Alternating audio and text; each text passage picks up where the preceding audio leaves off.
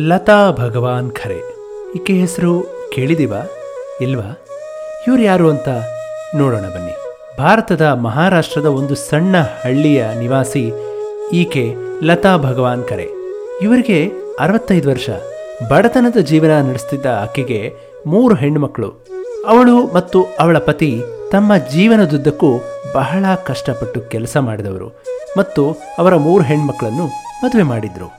ಒಂದು ದಿನ ಇದ್ದಕ್ಕಿದ್ದ ಹಾಗೆ ಅವಳ ಪತಿಗೆ ತೀವ್ರ ಹುಷಾರಿಲ್ದಿರ ಅವನಿಗೆ ಕೆಲವು ಗಂಭೀರವಾದ ಸೋಂಕು ಇರುವುದು ಪತ್ತೆಯಾಯಿತು.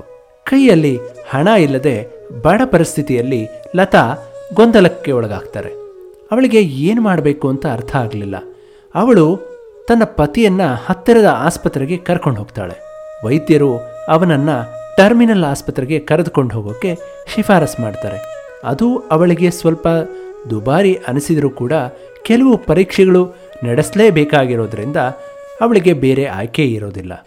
ಅವಳು ಮತ್ತು ಅವಳ ಗಂಡ ಭಾರವಾದ ಹೃದಯದಿಂದ ಆಸ್ಪತ್ರೆಯಿಂದ ಹೊರಬಂದರು. ಹತ್ತಿರದ ಸ್ಟ್ರೀಟ್ ಫುಡ್ ಕೋರ್ಟ್ನಲ್ಲಿ ಎರಡು ಸಮೋಸಗಳನ್ನು ತಿಂದರು.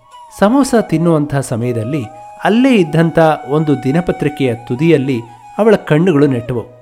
ಆ ಪತ್ರಿಕೆಯ ಶೀರ್ಷಿಕೆಯಲ್ಲಿ ಬಾರಾಮತಿ ಮ್ಯಾರಥಾನ್ ಅಂತ ಬರೆದಿತ್ತು. ಜೊತೆಗೆ ಅದರ ಬಹುಮಾನದ ಹಣ ಕೂಡ ಬರೆದಿತ್ತು. ಅದನ್ನು ಓದಿದವಳೆ ಅರವತ್ತೈದು ವರ್ಷದ ಲತಾ ಭಗವಾನ್ ಕರೆ ಹರಿದು ಹೋದ ಸೀರೆ ಬರಿಗಾಲಿನಲ್ಲಿ ಕಣ್ಣಿನಲ್ಲಿ ನೀರು ತುಂಬಿಕೊಂಡು ಸಂಘಟಕರೊಂದಿಗೆ ವಾದ ಮಾಡಕ್ಕೆ ನಿಲ್ತಾಳೆ. ಏನೇ ಮಾಡಿದ್ರೂ ಸಂಘಟಕರು ಈಕೆ ಮ್ಯಾರಥಾನ್ನಲ್ಲಿ ಭಾಗವಹಿಸೋದಕ್ಕೆ ಒಪ್ಪಿಕೊಳ್ಳೋದಿಲ್ಲ. ಅವಳು ನಾನಾ ರೀತಿಯಲ್ಲಿ ಬೇಡಿಕೊಳ್ತಾಳೆ ಮತ್ತು ತನ್ನ ಭಾಗವಹಿಸುವಿಕೆಯನ್ನು ಅನುಮೋದಿಸುವಂತೆ ಮಾಡ್ತಾಳೆ. ಅವಳು ಮ್ಯಾರಥಾನ್ನಲ್ಲಿ ಓಡೋಕೆ ಶುರು ಮಾಡ್ತಾಳೆ. ಜೊತೆಗೆ ಆ ಮ್ಯಾರಥಾನ್ನ ಗೆಲ್ತಾಳೆ ಕೂಡ. ಬಹುಮಾನದ ಮೊತ್ತ ಕೂಡ ಗೆದ್ದು ಅವಳ ಗಂಡನ ಚಿಕಿತ್ಸೆಗೆ ಹಣವನ್ನು ಒದಗಿಸ್ತಾಳೆ. ಮ್ಯಾರಥಾನ್ನಲ್ಲಿ ಗೆದ್ದು ವಾಪಸ್ ಆಸ್ಪತ್ರೆಗೆ ಬರುವಂಥ ಸಮಯದಲ್ಲಿ ಅಲ್ಲಿ ನೆರೆದಿದ್ದಂಥ ಜನಸಮೂಹ ಅವಳಿಗೆ ಚಪ್ಪಾಳೆ ತಟ್ಟಿ ಹುರಿದುಂಬಿಸುತ್ತೆ. ಹಳ್ಳಿಯ ಬೀದಿಗಳು ಅವಳಿಗೆ ಚಪ್ಪಾಳೆ ತಟ್ಟುತ್ತೆ. ಜನ ದಿಗ್ಭ್ರಮೆಗೊಳ್ತಾರೆ. ಅವರು ಎಲ್ಲರೂ ಅವಳಿಗೆ ವಂದಿಸ್ತಾರೆ. ಅವಳ ಪ್ರತಿಯೊಂದು ಹೆಜ್ಜೆಯನ್ನು ಶ್ಲಾಘಿಸ್ತಾರೆ. ನಿಜ ಅಲ್ವಾ ಸ್ನೇಹಿತರೆ? ಸಾಧಿಸೋಕೆ ವಯಸ್ಸು ಅಡ್ಡಿ ಅಲ್ವೇ ಅಲ್ಲ. ಯಾವುದೇ ವಯಸ್ಸಾದ್ರೇನು ಛಲ ಅನ್ನೋದು ನಮ್ಮ ಜೊತೆಯಲ್ಲಿರಬೇಕು ಏನಂತೀರಿ? ಈ ಒಂದು ನೈಜ ಘಟನೆ ನಿಮ್ಮ ಮುಂದೆ ತಂದಿರೋದು ನಾನು, ನಿಮ್ಮ ಶ್ರೀಪಾದ್ ವಸಿಷ್ಠ.